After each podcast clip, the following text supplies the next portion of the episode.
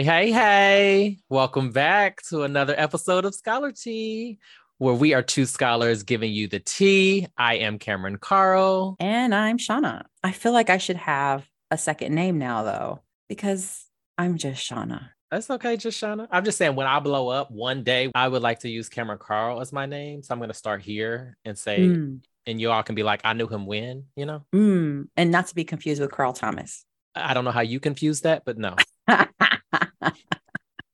and Carl is my middle name, just so people have context. I don't know those confusing people at ACPA because it was like Cameron Carl and Shawna, and I was like, "Who's Cameron?" I was like, "Oh," because like in those spaces, I don't go by that. that name. Well, was, I think it was written in like the Pan book, and I was like, they listen to the podcast, and that's the name. Blowing up, yeah, Cameron Carl. But, but don't go looking on me on LinkedIn looking for Cameron Carl. He is maybe he's there, but that ain't me. We want to welcome everybody to another episode of Scholar Tea, Temp Check, as we always do. Uh, today, if your mood were an Angela Bassett role, who would you be on today and why? I think today I am on that Bernadine, you know, been in a relationship for a while, you know, 11 years. I sacrificed, you know, you know, Mary J. Blige song. Um, Secretary.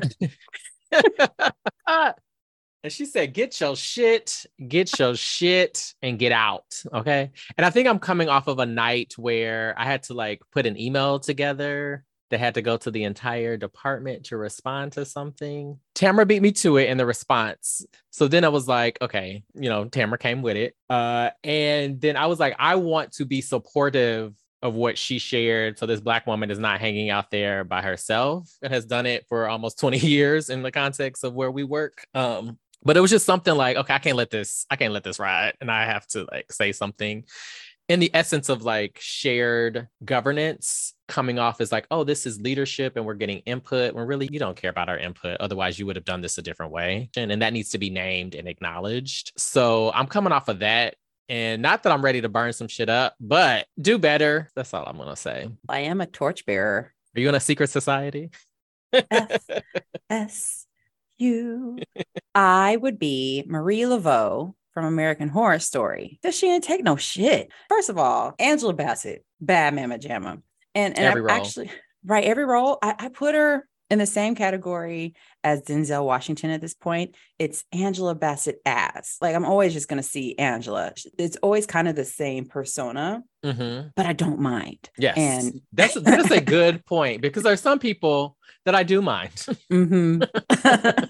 like Tommy, what's Tommy his name? Davidson. Yeah.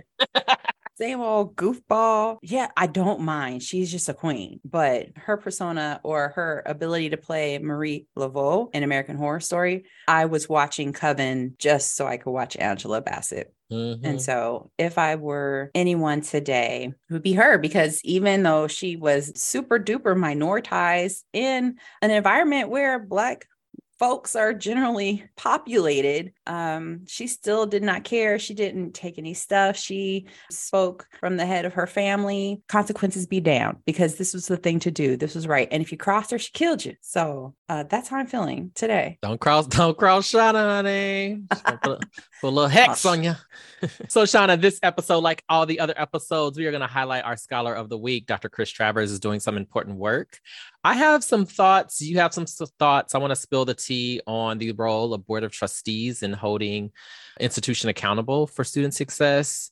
I want us to talk to Dr. Susana Muñoz. That interview, I think the listeners are going to love. There were so many gems, there were so many reflective moments. After we interviewed her, I went and journaled, and I would encourage those that do journal to do that after you listen to this episode. We're going to talk about what's problematic, which is some things I just highlighted in our temp check in. It's this performative nature of academic leadership. Shawna's going to come through with those jokes. We're going to see if I can laugh, and then we're going to throw out some affirmations. Sound good? Sounds great. And I do think you're going to laugh. I need a laugh today. I'm ready. I'm going to bring it and you're going to laugh. So, this week we are honoring Dr. Chris Travers, who is a visiting assistant professor at Denison University in Ohio. Chris joined the Center for Black Studies at Denison in the role of visiting instructor for the fall of 2021. He teaches courses like social justice movements among peoples of color and is an educator, writer, and speaker. His research explores the ways in which faith, love, and gender inform the lived experiences of Black folks in education, particularly particularly Black men. His most recent work connects love and healing frameworks with anti heteronormativity among Black men. He is the co founder with Dr. Wilson Okello of Communion Collective, a series of conversations with Black men regarding the psyche of Black young adult men and how patriarchal masculinities disrupt Black men's ability to engage in a true love ethic, guided by Bell Hooks' book, Communion The Female Search for Love. He has scholarship published in several research journals, including the Journal of Negro Education, Spectrum, a journal on Black men, Inside Higher Ed, and the Journal of Diversity in Higher Education. Shout out to our scholar of the week, Dr. Chris Travers, who's a dear friend and brother.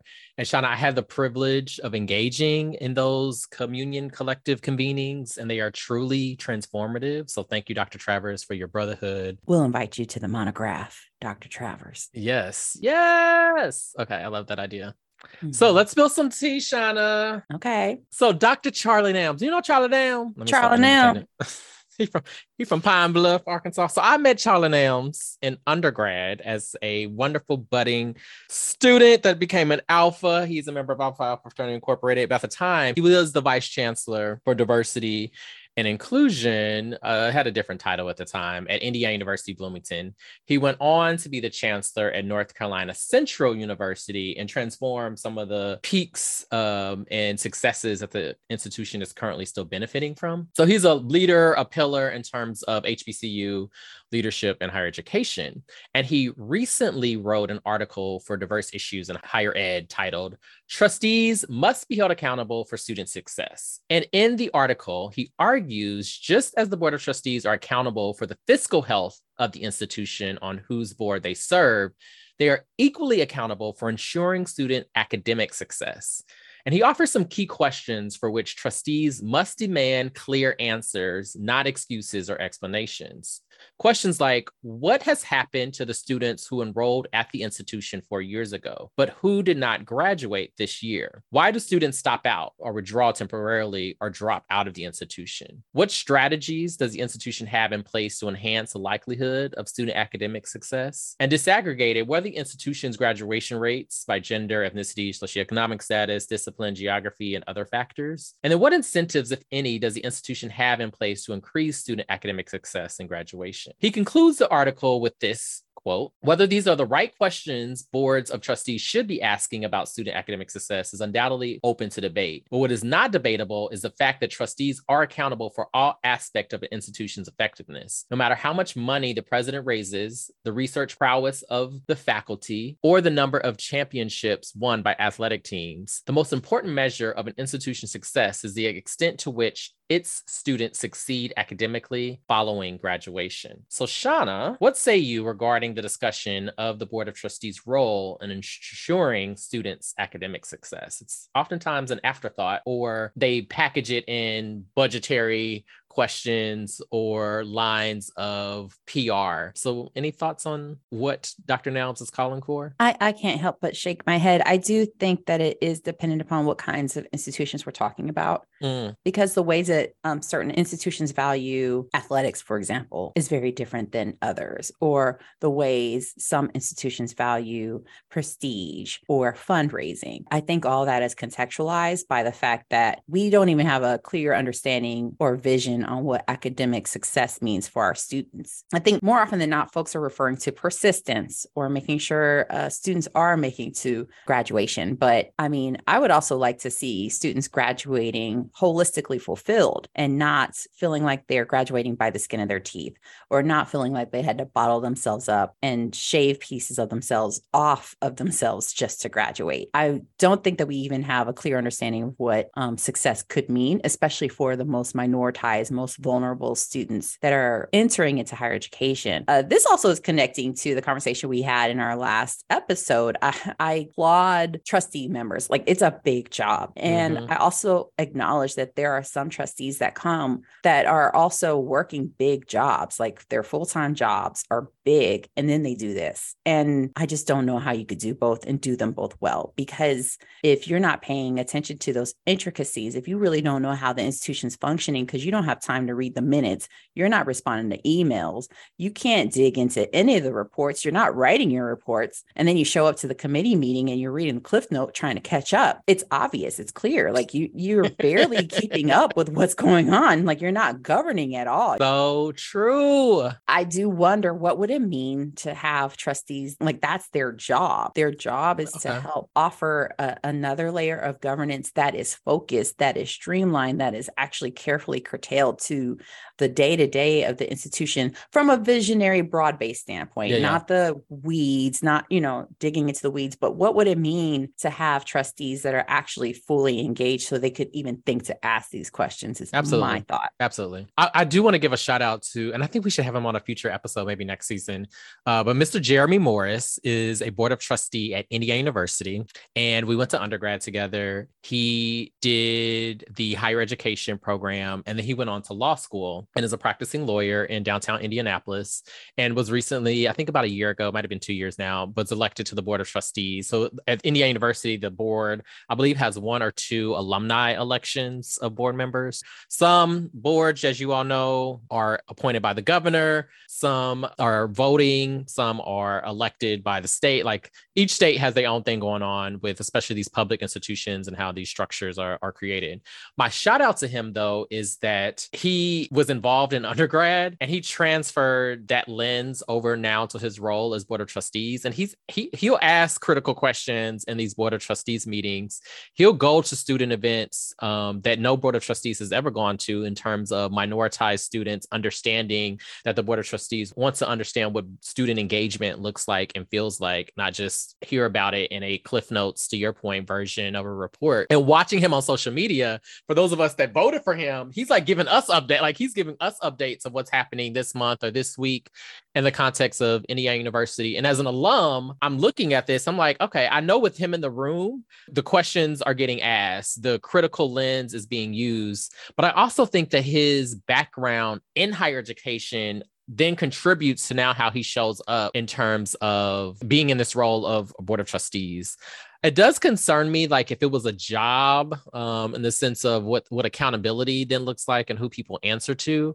I do think board of trustees need to answer to somebody but then what does that what does that all look like and the power it plays? I don't like the i don't like the governor playing a role in in these things because oftentimes members that are appointed to these look at this wonderful state of Florida, to these trustee positions don't have the background, don't have the critical analysis. Even if you coming from another field, they don't even have the organizational, structural, organizational theory understanding of how higher education works and systems and they're sitting around a table making decisions that are impacting people for generations with no context. Well that's the tea. I mean yes let's maybe engage your colleague slash friend. Um, we could also invite isaiah oliver. He's my cohort mate from cmu he is now the chair of our board of trustees. Oh let's and do a board I, of trustees panel we Let's should. that. I like that. There's something about having a contemporary on the board that just makes it feel at least like there might be some hope. And I haven't fully fleshed out this idea of what it means to have folks employed to be trustees. You know, I just can't think of any other way right now where we can offer folks the ability to feel less stratified, feel less splintered in their thinking so they could actually focus and and know what's going on at the institution uh, beyond what is shared and what is framed by that institution each month. Well, that's what's happening these scholar T streets. This is part one of this discussion. Part two is a follow up. So we're going to try to get some people in to engage with us because I think this is an important topic. Mm-hmm.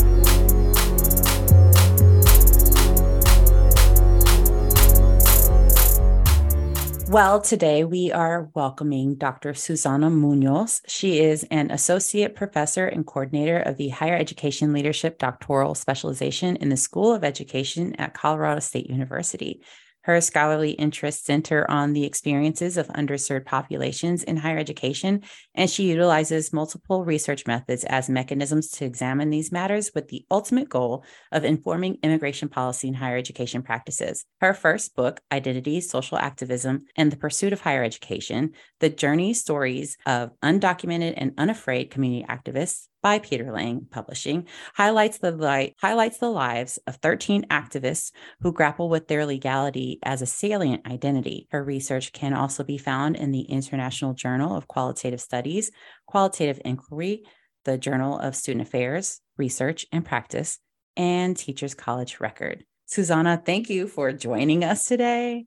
Um, we are really appreciative and grateful of your time today. Yes, thank you for having me. A big fan of your podcast. So it's an honor to be here to be in community with you all today. And, and full disclosure, you're one of the reasons why this podcast exists. So just putting that out there. So, first, we were just wondering you know, you've been taking some time to focus on your research. Um, talk to us a bit about your sabbatical and some of the most restorative things you've been doing during this time. Yeah. So, I think one of the things that, you know, I want to also mention is that the the sabbatical being able to apply for sabbatical as a faculty member that's a privilege in itself right not everyone has that benefit of taking a break from the academy and and just you know focusing on and going inward and focusing on sort of research and rest. That's the definition of sabbatical. But you know the academy likes to have you apply for it and you know put down all the things that you're going to be doing. And so one of the things that i i did opt to do is do a whole year. The also privileged um, things that i was able to do is is to take a full year because i you know have some savings. The institution only pays for um, one semester of sabbatical and so the the faculty is uh, responsible for the other half of their salary. So we made it work. And that was an investment in myself. That was a gift to myself. It was much needed. I um, spent the year going back and forth to the University of Arizona in Tucson, Arizona. And um, to be honest with you, at the very beginning, sabbatical was difficult. It was difficult because my body didn't know how to pause. And so I was feeling lots of feelings guilt. I was feeling like I was lazy. I was feeling like very negative about just taking a pause. And my body was reacting to not allowing me to pause. I shed tears a lot for no reason. And I've come to understand that's probably part of my healing process. And I also have come to understand that my body was uncomfortable about pausing because for the last 15 years, I've been socialized to grind, been socialized to produce. I've been socialized to nonstop and probably in a not healthy way. And so um, for my body to sort of um, have this reaction around the pause, it, it made me angry, to be honest, about how I've been mistreating myself in ways that, you know, we've all been sort of socialized to produce and, and to, as academics, as scholars, as practitioners, I think we, you know, we're always on the go, we're always on the grind. And so, you know, for me, for my body to be uncomfortable and not recognize that the pause was good for me is um, something that I really took to heart. And so in in that spirit, you know, I I learned a lot about myself, right? Um, I am a, the extrovert with a capital E. And so to be alone in my friend Dr. Judy Kiyama Marquez, as who I kind of stayed with a lot of times. And and so I made friends with her dog. You know, I stayed in her house and I was by myself a lot. And so I was really learning to be um, grounded within myself and learn to love the company of myself, you know. Uh, and so it, it took a while, right? And so uh, once I did that, then I began to sort of, you know, began to be more curious about like, okay, what is this happening and what does it mean right? Why is it happening and what does it mean? So yeah so I, I think i had moments of lots of clarity and i feel a lot more grounded in my life right now than i have been in the last 15 years. And i think part of it had to do with this trip that i took with the university of arizona called the cielo program. And the cielo program is oh i'm going to mess up on what it stands for but it's like a cultural experience that's rooted in sort of inclusion. And so you're taking a group of undergraduate students that are from like first gen DACA students, uh, minoritized students, and um, you're taking them on this sort of experience, cultural experience to Hawaii. And um, what's really unique about it, it's done in a very ethical way that considers the land, that considers the culture. We had a cultural practitioner with us who is um, indigenous to um, Hawaii. And so I learned about just being in right relationship with the land, being um, grounded in space and really just being present much more than I thought I was in the past. But that experience really allowed me to just listen more to myself. And, you know, we were able to do what a, a, water ceremony called kapukai, and that is a water cleansing healing ceremony. And that was also very transformational for me because it was just being in the ocean. The ocean is my church. And so I was able to sort of go in and call into my ancestors and call into my guides and just, you know, being set some intentions for myself, for my community in the world, and, and being able to let go of the things that have been weighing down on me. So I really really came out of that water such much more powerful and stronger than I've ever felt in my life. So I think those experiences really have solidified and have me sort of question about how I re-enter into the academy and how do I spend the next the next 20, 15 years in ways that no longer serves me. I understand now what I was doing in the last 15 years. I can't is unsustainable and I am no longer interested in keeping that practice. And so it's really really about like how do I move forward in ways that feel authentic, feel more grounding, and prioritizes my joy and prioritizes um, myself, you know. And so I've gone really inward. I've developed this sort of spiritual understanding of myself in ways that I haven't before. And yeah, sabbatical was a great opportunity to do that. And so again, it was an investment in myself. And I'd say has saved my life, to be honest, because I think I couldn't sustain the lifestyle that I have been in the process of, of living, you know, before. Susana, that is that is so powerful and, and it sounds so restorative. Mm-hmm. And for somebody that is eligible for a sabbatical in 24 25 academic year the conversations with you and your sister scholar michelle espino lira shout out to michelle had me thinking about what do i want my sabbatical to look like and having me consider things that i just didn't consider before right? It was like i was thinking about what's what i need to put on the application to say i'm going to do but you both have had me really think more critically about that time and it being a, a time to pause so thank you for sharing that with with the listeners because some of the things you know water is my church and how you say you came out of that came out of the water and then to reimagine then how we want to then re-engage right that's the part mm-hmm. that i think i want to make sure that i'm i'm thinking about is not just it's a break but then i after this break you then have to re-engage with the, the academy that is mm-hmm. constantly harming us so so thank you for for those gems and and for me what you offered myself and thinking more critically about what a sabbatical can do for us um, when we think about the work that we're doing. Yes, absolutely. Uh, full disclosure, and learned from you for a quite a while now, mm-hmm. and I'm always whenever I see you, you will always always get the love from me because uh, how you showed up for us graduate students of color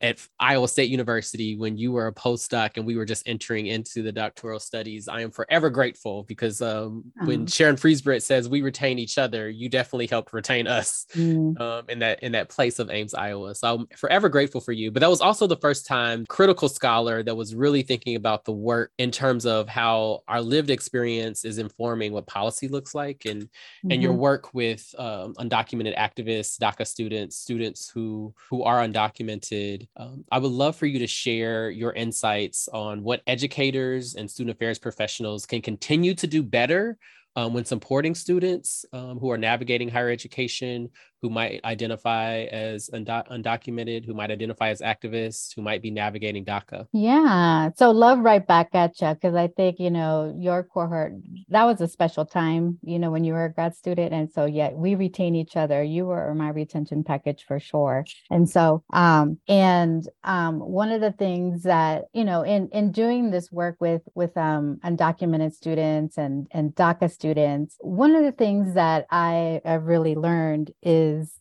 that this is an ongoing process, right? And this process around immigration, like we, we got here through, you know, the 400 years of our history here in the United States. And so uh, we've, you know, passed exclusionary acts against, you know, certain ethnic groups, you know, the Chinese Exclusionary Act. When we have, you know, faltered in our economic times, we've always blamed sort of immigrants and brown and black people, you know, for our economic woes. And so understanding that, you know, what, we, what I call racist nativism is really rooted in the white supremacy of our United States. And so I just wanted to put that out there first and foremost. And then the second thing is in working with with activists, with working with undocumented students and, and DACA, what I've learned is leadership matters, context matters. And so in working with with uh, faculty and staff and how they can be more humanizing, um, more proactive about serving undocumented students, I think about the um, the consciousness development that has to happen with administrators and faculty and staff and what I mean by that is how do we just begin to understand that, you know, race and racism is an everyday occurrence, right? And that um, racist nativism is an everyday occurrence. And then how do we also, I'm trying to understand what I also call this legal consciousness, right? Like, how do we understand sort of how race and racism impacts somebody without legal status in the United States? And so that begins with understanding sort of what what it does it mean to to not have this arbitrary piece of paper right that that grants you this legal status and as a student as a college student. And so it begins with that consciousness right that understanding that you know your student's going to show up into your classroom but they're also worrying about like deportation of their family members. They could be worrying about like okay i don't have daca so how will i work and apply this degree after I graduate. And so it does take, you know, faculty and staff and administrators to understand sort of those those elements and those barriers and challenges that impact um, this particular um, the group of students and so i think right now I would um, think the one of the main challenges is that we are seeing more undocumented students enter higher education without DACA. These are DACA eligible individuals, so individuals are were are eligible to apply for DACA, but because of the um, the, the, the Supreme Court decision that came down, there you know there's you know those that are eligible aren't able to apply, so there's no new applications being accepted for folks to apply for DACA, um, Um, and so you're having folks that are coming in, you know, undocumented. So it feels to me like this is like 2010 again, right? You know, where we didn't have DACA. Um, so we're having again to figure out, all right, how do we um, how do we create opportunities for students to to work on campus that don't have um, you know, DACA status? How do we create fellowships for them to continue on to graduate school? How do we also make sure that career services understands that have to also talk with our employers about you know how to how to work with somebody that's you know has a college degree has these credentials but um, doesn't have work authorization. So shout out to organizations like immigrant rising out of california um, that do a lot of training around entrepreneurship for for immigrants and that do lots of trainings around um, how undocumented students can create um, llcs or corporations to to make themselves employable so that's something that I feel like we're we're not necessarily talking about, but you know, and it that's one example. And the other example is that when the majority of the microaggressions that occur for undocumented students and DACA students happen in the classroom. And it's more so around their peer-to-peer relationships, right? And it's more so around a faculty member not necessarily knowing how to navigate sort of a tent like a contentious conversation in which immigration, you know, came up or, you know, had a student that said that in an engineering class, uh, um, they were using the example of like a border wall um, in some engineering class. And so the student was sort of like really caught off guard about that. And then there, and then a topic of immigration came up as a result of that. But the professor, engineering professor, didn't necessarily know how to sort of like facilitate a conversation where there was, you know, folks that were very adamant about having that border and very adamant about sort of like keep, you know, keeping certain individuals out.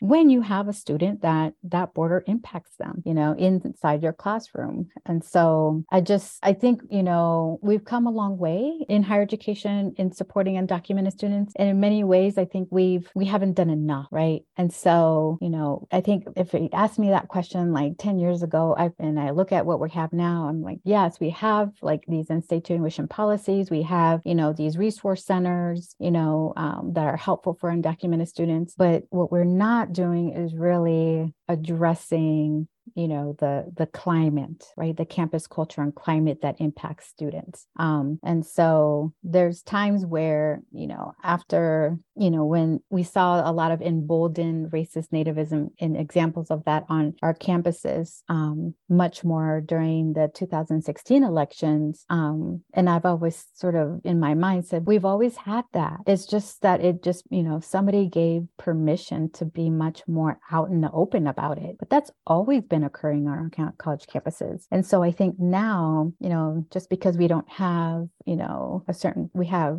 you know a certain president in the administration doesn't necessarily equate that things are better right? And so i think we just have to be really vigilant about just maintaining that spirit of activism of you know what is it that we have to do? What is it that we we must do? Because it's about humanizing spaces for folks that are paying to come to your colleges. You know you've welcomed them into your college. Now let's make sure that there's a humanizing environment to make sure that they can learn and thrive and grow. So um so that's kind of you know where i'm at with with my research. And i'm kind of right now looking at a framework that also you know unpacks servingness so what does undocu servingness look like with like community colleges but also you know um, you know hsis we, we count bodies right in our enrollment for this designation? At what point do we just really need to understand what it means to serve and in ways that it's not necessary, it's it's intersectional, right? And so so that's sort of where I'm kind of living right now in terms of the the work and thinking around my research. Well, and it's moments like these where I wish that we were better skilled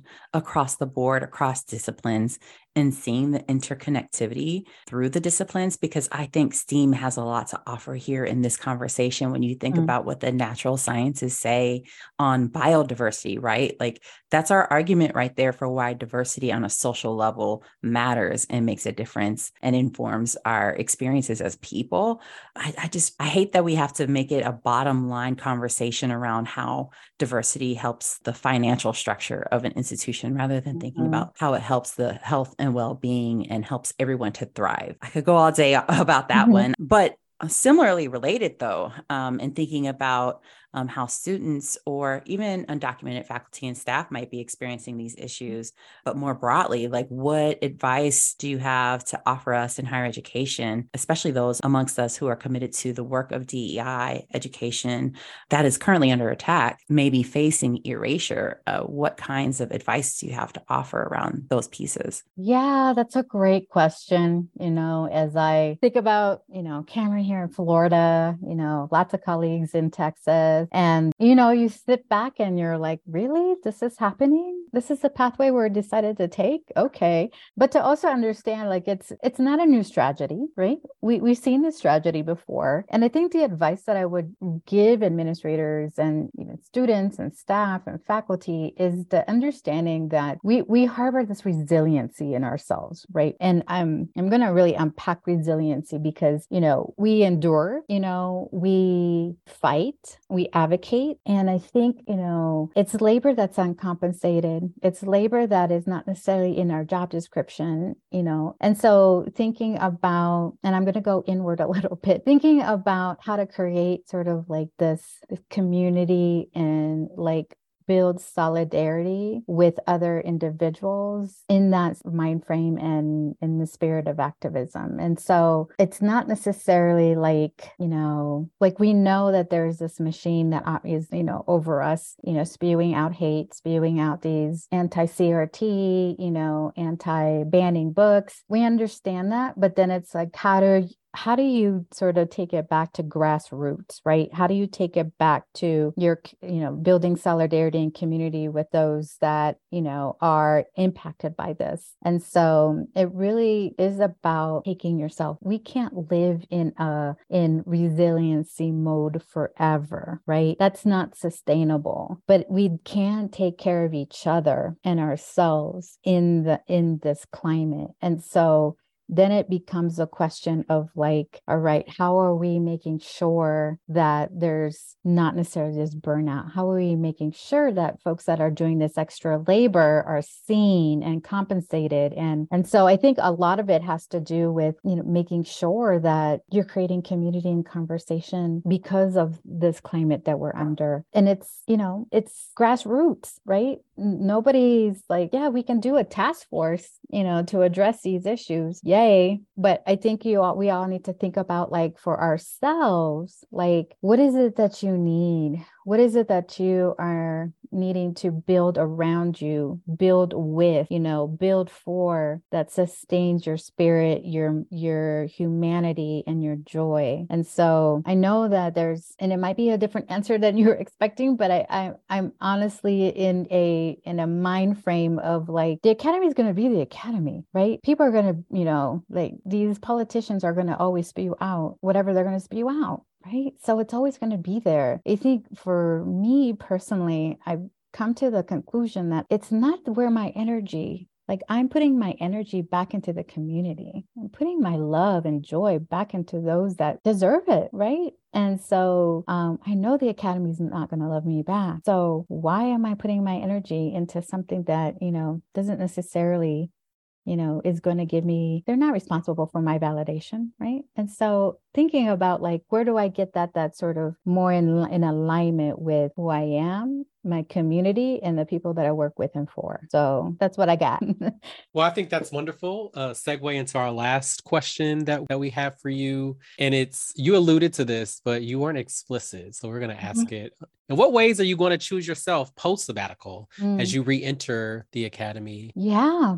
That is a great question. I mean, and it's work for me because I am always the yes person, right? I'm always like, can you do this? Yeah. Can you do that? Yes, I can do that. Of course I can do that. Um, and for me, you know, post sabbatical is really the question about like, where do I want my energy to be at? What is it that's giving me joy and what is it that's nourishing for my spirit? And if i can hold all those things and the things that i agree to i think you know that's definitely going to you know allow me to walk into the academy for the next 20 years in a much different mindset that i have been you know, before because there's nothing that I turned down, to be honest. I'll be frank with you. There is nothing that I've ever really turned down. Um, and that includes doing six keynotes in a month, right? And so there's, there was no, no was not in my vocabulary. And I think part of it is that, um, I had to really unpack for myself why I needed to, to do it, right? In, in terms of like, what does it mean to say yes to something that you feel like doesn't necessarily serve you, but you want to do it just to, in your mind, stay relevant, stay, you know, seen, you know? And yeah, that's no longer that's no longer in my repertoire right now, you know, and I'm not going to, you know, say yes to things that, um, again, don't nourish my spirit, they'll bring me joy um, and you know puts my energy in in a very positive light. And so so yeah i think that's kind of how i'm going to walk through the next years of academy life right? And choosing to really honor and nourish my soul and spirit in this process much more than i have been in the past. Well we're really grateful for everything that you shared with us so far and we've come to the time in the interview in a moment where we do encourage people to think about fluidity. Yeah. you have to be dichotomous. You have to choose this or that. No departure no waffling. You have to pick one. Okay. Ready? i love this. Yes. Okay. So cyclones or rams? Oh my gosh. Oh you know cyclones. I gotta say cyclones. I'm a cyclone every day, all day. Go Cyclones. Cyclones. So, same vein, Iowa or Colorado as far as states? Colorado. Yeah. Writing books or writing journal articles? Mm, I would say book. Books is a little bit more creativity with that. Yeah, books. Mm. A desert resort or a nice beach resort? Beach, beach, beach, beach. Give me the beach. Me too. ASHE or AERA? Oh, um, I am gonna just I, I'll do ASHE. I mean, ASHE is that sort of family for me, so I'll do more ASHE. Susana, you remember this, so give the people a story and note. Remember, Iowa State used to have that bomb party at ASHE on Friday nights. People last year, people were acting like they forgot. I was like, Iowa State used to have that reception that used to be jumping. We wrote the we were the blue book for that. Right. Okay? We nobody brought the DJ out. Nobody. Yes, nobody had the dance party. But yeah, shout out to the Laura, Dr. Laura Rendon years at Iowa State. Yes. Yes. Last one: a good cocktail or a good glass of wine. Mm, I am saying cocktail at the moment. I I think it's uh, I think living in Arizona has exposed me to some great margaritas there. So yeah. Mm. I was going to ask your Mm. your uh, spirit of choice. Well, Susana, you uh, are an amazing person. You are a brilliant scholar, and you are even more outstanding human being. And we are so Mm. grateful for what you shared with our listeners and with us, and offering yourself up during this time of sabbatical. So we are forever grateful. So thank you. Oh, my pleasure. Keep doing what y'all are doing. It's powerful and it's energizing. So I appreciate you all too. Thank you.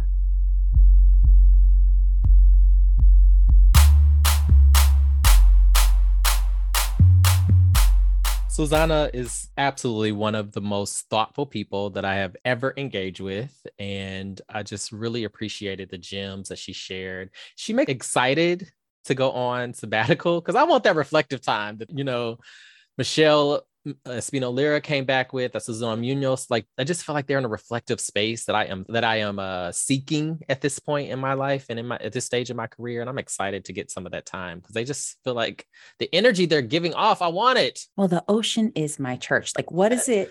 Whew.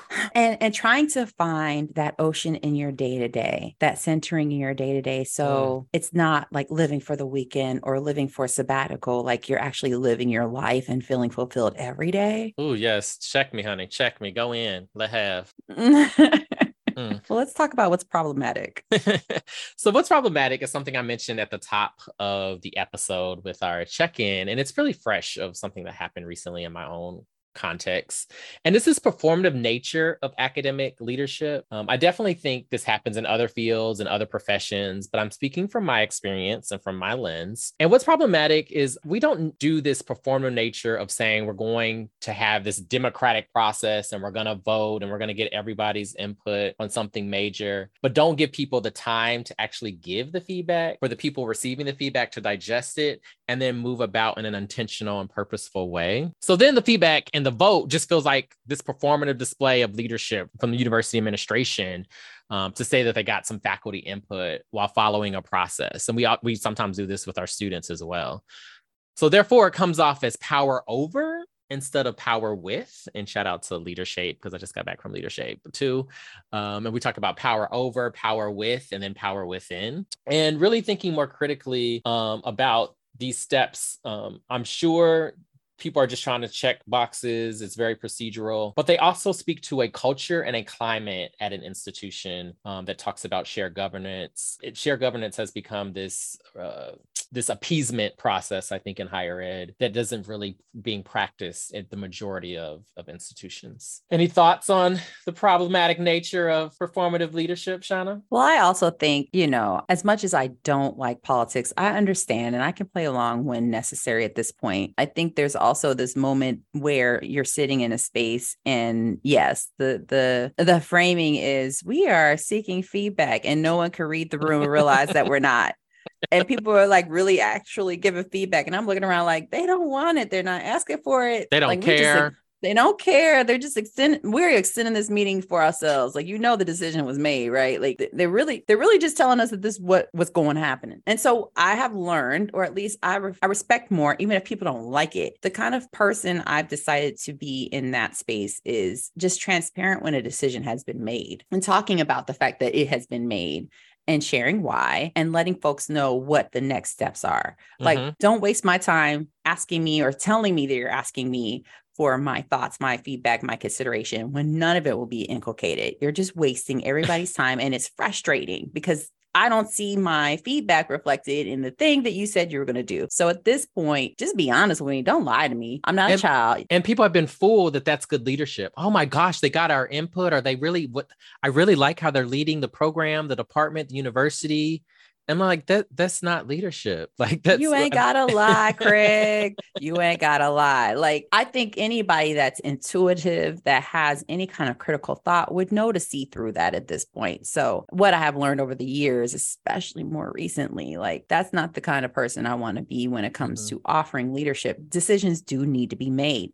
Talk about how decisions are made. In what points or times will decisions be made without feedback, and then defining shared governance for your yeah. respective institution. Like, what does that really mean? And how can you do it in a healthy way? Don't do the dog and pony show because then I don't believe anything that comes out your mouth. Oof, oof, oof. Well, that's what's problematic this week. give it to me. Give it to me. Give it to me. Lana, you got this joke. uh, let's see how this goes. You ready? Ready. What do you call a middle aged man on some stairs? Um, I'm not sure. Stepdaddy. okay. You're not going to like this one. You know, Google has a brand new car, it has okay. a search engine. Oh, okay. Mm-hmm. What's a preacher's favorite breakfast? Hmm, grits. Bread, ham, and cheese. Bread, ham, and cheese. Okay. Bread, you know, like fried ham and cheese. Bread, ham, and ham cheese. cheese. Mm-hmm. Who is Terrence Howard's favorite comic book character? Taraji. Superman. Main. Super. Okay. main. Your impersonation could be a little stronger there. I've seen you do better impersonations. Oh, I'll do better. what is Terrence Howard's favorite lettuce? Oh, this is still the same person. Super main lettuce. Romaine. Romaine. Yes. I made you laugh. I told that you. Good. That was good. I was, was excited. Good. That was good. My little blackety black jokes. That was good. That was good. Well, Shawna, we have some celebrations and some shout outs. And one big one is we want to acknowledge our friend, friend of the podcast. You, you're going to hear him on a later episode and during our live episode. But shout out to Dr. Leonard Taylor, who has been named director of the National Survey of Student Engagement, NSSE.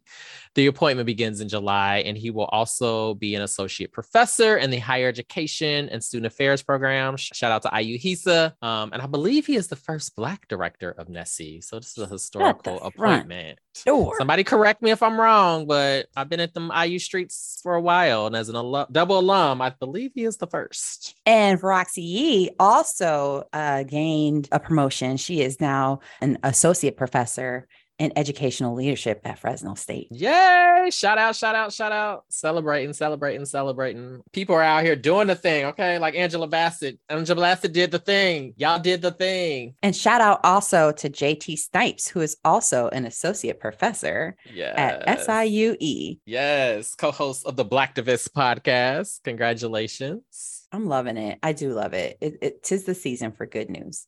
There was a picture at one of the event. I think it was Diamond Honoree. It's a random picture in the sense of how we all got into the picture, and I don't remember them calling for it, but it so happened that all these black faculty that are really young were in the picture, and I looked at it. I was like, "Oh, look at us! Look at us! The future of, of the direction that we need to be taking, you know, higher education." Um, so shout out to the people on the on the grind doing the thing. Well, and speaking of pictures, I did appreciate the Latine presence at NASPA and the pillars of the profession that were recognized this year. That was also amazing. Mm-hmm. So tis the season. Well, I just wanted to say that it's been an enduring semester. We have had highs, we've had lows, but we have endured. Hopefully, we thrived in the course of the semester instead of wriggled and struggled through. And so, our wish for you that you are taking time for yourself, that you're spending time with yourself to center yourself, and that you find your ocean. I'm gonna need that. This has been another episode of Scholar Tea. We have some more episodes coming this season as you enter your summer break. So stay with us and find some time to get some restorative energy. Until next time, see you in the academic streets. Pew, pew. Blue, blue, blue. Ha ha ha!